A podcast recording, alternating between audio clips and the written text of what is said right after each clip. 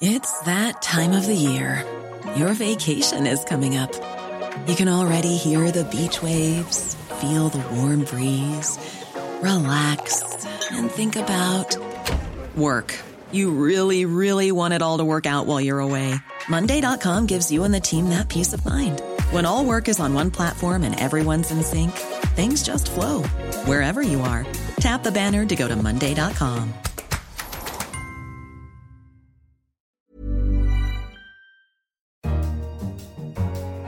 Hello, I'm Kenneth Cukier, a senior editor at The Economist, and you're listening to Babbage, a weekly conversation on science and technology. On today's show, medical scientists say compounds found in the blood of the Komodo dragon might be used for their antibiotic properties, such as against hospital infections. When one dragon bites another, which does happen, the dragons do not succumb to the bacterial infections that kill off their prey. Also coming up, microprocessors are the brains of many digital devices, but switch the power off and the chip will forget everything. But now researchers think they've found a way to make them work both as a processor and as a memory chip. It does seem possible that you then have a new form of computing that arises that can go beyond our familiar zeros and ones. And lastly, did life form on Earth 3,700 million years ago? Fossilized remains of bacteria unearthed in Canada appear to say yes, it may have. Amazingly, those fossils were called stromatolites, were created by photosynthesizing bacteria. These beasts are iron oxidizing bacteria, very different indeed. First, though, mythology is rich with tales of dragons and the magical properties that their innards possess. Among the most valuable bits is their blood. Supposedly capable of curing respiratory and digestive disorders, it was valuable and widely sought, at least in legend. Now a new study is suggesting that the notion of dragon blood being medicinal is much closer to fact than fiction. I'm joined by The Economist science correspondent Matt Kaplan to explain more. Matt, first tell us, how could it be possible there are no such things as dragons?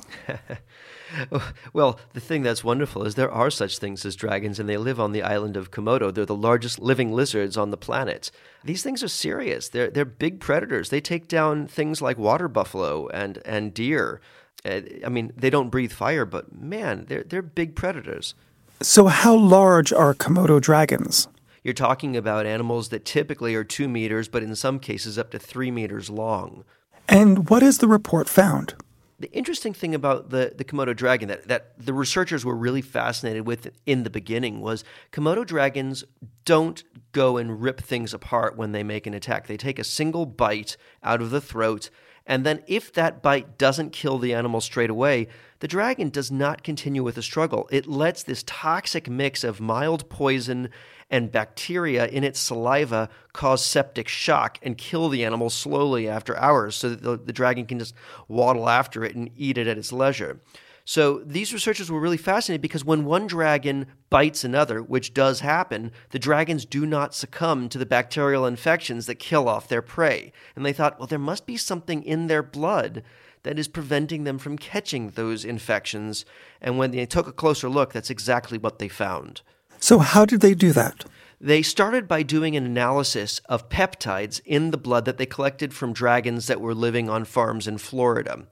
The thing that animals that are really resilient against bacterial infections have are specific peptides that have characteristics like being hydrophobic and other traits that are well cataloged in medical literature. The researchers went through and looked at the peptides that were in these blood samples, and they tagged the ones that had the traits that were very similar to other antimicrobial peptides that are currently known about, and then they experimented with them. And how might we use these findings in medicine? When you take these antimicrobial peptides and expose bacteria to them, you can see how the bacteria respond. And the thing that these guys did that was really unbelievable was they took the parent strains of bacteria that are often associated with resistant infections. These are the kinds of bugs that are living in hospitals that infect people that no antibiotics can take down. And what they found was that with a couple of these strains, the researchers were able to see that the antimicrobial peptides that were in the dragon blood were very effective at holding these bacterial strains at bay.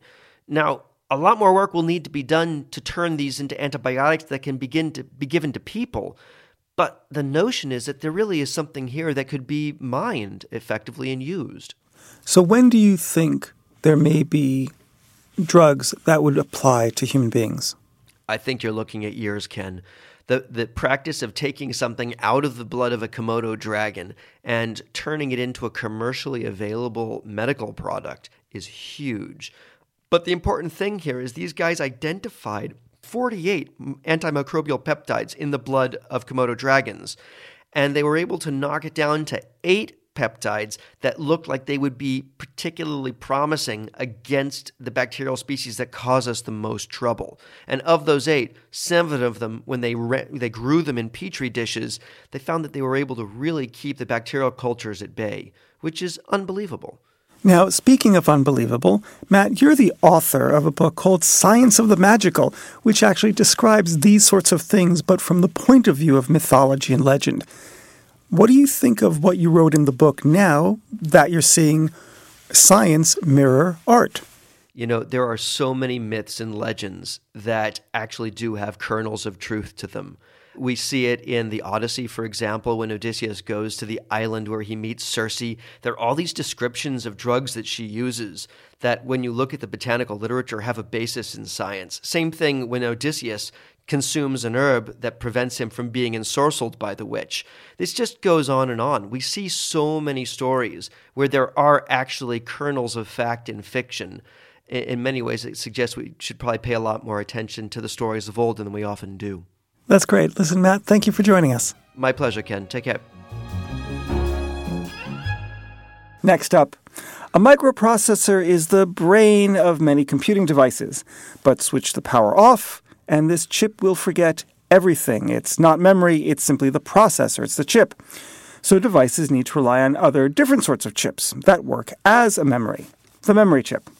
However, that is inefficient because shuffling data between two types of chips costs time and energy. Now, however, a group of researchers working in Singapore and Germany think they have found a way to make a single chip work as both a processor and a memory chip. Joining me in the studio is The Economist's innovation editor, Paul Markley. Hi, Ken. Hey. So, Paul, my first question is, what exactly are they developing? What they are developing is a way of using a new type of chip that's coming to the market. And that is, in fact, a memory chip, one that can retain the memory of data once it's been switched off, unlike the other sort that doesn't. And this chip works on a different principle to existing microprocessors and memory devices because it doesn't use a transistor. And a transistor is basically a switch which gives us the ones and zeros of the digital age. So if it doesn't use a transistor, what does it use? It uses a tiny cell, which is constructed a little bit like a battery. It only has 2 electrodes with some material in the middle. And what it does is produce a change in resistance. So a high resistance equals a 1 and a low resistance equals a 0. So that gives you your digital base. And having only 2 electrodes, they're fairly easy to construct and are low-powered and look like becoming the memory device of the future. And lots of big companies are currently bringing this new type of memory called resistive random access memory to market. And what these scientists in Singapore and Germany have done and looked at this and say, hang on, these are pretty quick, these machines. They're not as fast as the fastest processors, but they could be capable of processing data as well as storing it. So you then have the option of having one chip to replace them all. Okay. So what's the science behind it? I don't want you to get into the architecture of microprocessors and chips, but very generally, how does it work? If you apply a pulse of power to one of these RERAMs, these resistive random access memory chips, you get a change in resistance. And that change in resistance is caused by a movement of ions, which are charged particles.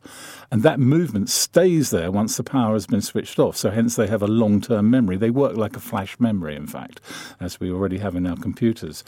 And that is different to a transistor. that switch electrons. But if the electrodes, although they can act as a processor, are not as fast as transistors, where would we use these chips? Because certainly we all like processing power that is quick. Well, they have two benefits, as I said. One is they are very small, probably cheaper to make, and very low power. That means you have a greater packing density. So for all these small devices that are coming to market, we're trying to make smaller cell phones, sensors, the Internet of Things, you could then have one chip in there that works as both memory and processor, which would allow you to make smaller and more compact devices. So that's a great advantage there. Secondly, of course, what this particular team of scientists in Singapore and Germany have established that you don't actually just have to have two states of resistance. You could have more. You could have 4, 5, 6, possibly even 10, just as a digital number. And that enables you to move beyond our binary digits of 0 and 1 for processing, but all the way up to higher base number systems, perhaps even a straight decimal system that we use every day. And by doing that, it'll be able to process data far, far faster than ever before. Well, you'll be able to do sorts of calculations that are extremely difficult to do with just a decimal system and open up all sorts of possibilities. So that's much more in the future. But it does seem possible that you then have a new form of computing that arises that can go beyond our familiar 0s and 1s. Okay, Paul, I love it. I'm all in. I want one. When can I get one? Well, you'll be able to get the memory chips. You'll start there already beginning to come to market. So our flash devices in the next few years will have these resistance-type chips storing memory. The next stage is, can this be developed commercially? Well, you would need more software and operating instructions for these chips. That has yet to be developed. So that could be several years away. But the chips themselves, just as memory, they're already coming to the market. That sounds great. And where are they going into? What sort of devices? They will be used in any sort of device that has a memory in it, a flash-type memory. Many of our laptop computers are no longer being fitted with hard drives, which are a fairly slow form of storing data, and now have these flash memories, which are much faster. So we'll see them in devices like that and in cell phones and in basically any form of electronics out there. You open them up, they've all got all these little black boxes, and suddenly, instead of having lots of little black boxes representing all these chips on the circuit, you might just have one. That's great. Thank you very much. Thank you again. If you have any little thoughts on the blood of Komodo dragons or big thoughts on possible microchips, package them up and send them in an email to us at radio@economist.com. And you can tweet us at Economist Radio. Finally, when did life first form on Earth? Researchers from an international team led by the University College London have unearthed startling new fossil evidence in Canada. The answer could be as much as 3,770 million years ago. Joining me on the line is The Economist science correspondent Anuno Bhattacharya. Hello, Anuno. Hi, Ken. So, Anuno, first, what did the team actually unearth? The team were looking at samples from the Greenstone Belt, which is a stretch of ancient stone on the shores of the Hudson Bay in Canada. And these rocks are known to date from between 3.8 and 4.2 billion years ago.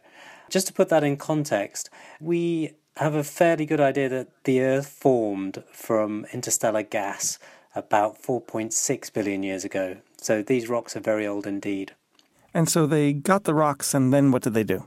So what they found when they peered at the rocks was the tiny filaments. Some were corkscrew-shaped, and others were sort of branching networks attached to a sort of central blob. Now that was interesting because it bore more than a passing resemblance to iron-oxidizing bacteria that live around and in and on deep sea vents at the bottom of the ocean. So it would suggest that actually life began soon after the Earth was created. It would. Our oldest evidence for life before this dates back to a rock formation in Western Australia, and those fossils were about 3.7 billion years old. Amazingly, those fossils were called stromatolites, were created by photosynthesizing bacteria. These beasts that the team from University College London have now found are iron-oxidizing bacteria, very different beasts indeed. Now, what that tells us is that not only was there life on the surface of the ocean, as these photosynthesizing bacteria were likely close to the surface where they had access to sunlight, but there was also life deep in the ocean. This is incredible. Where does the life come from? We don't know for sure. One theory is that life originated in these deep-sea vents.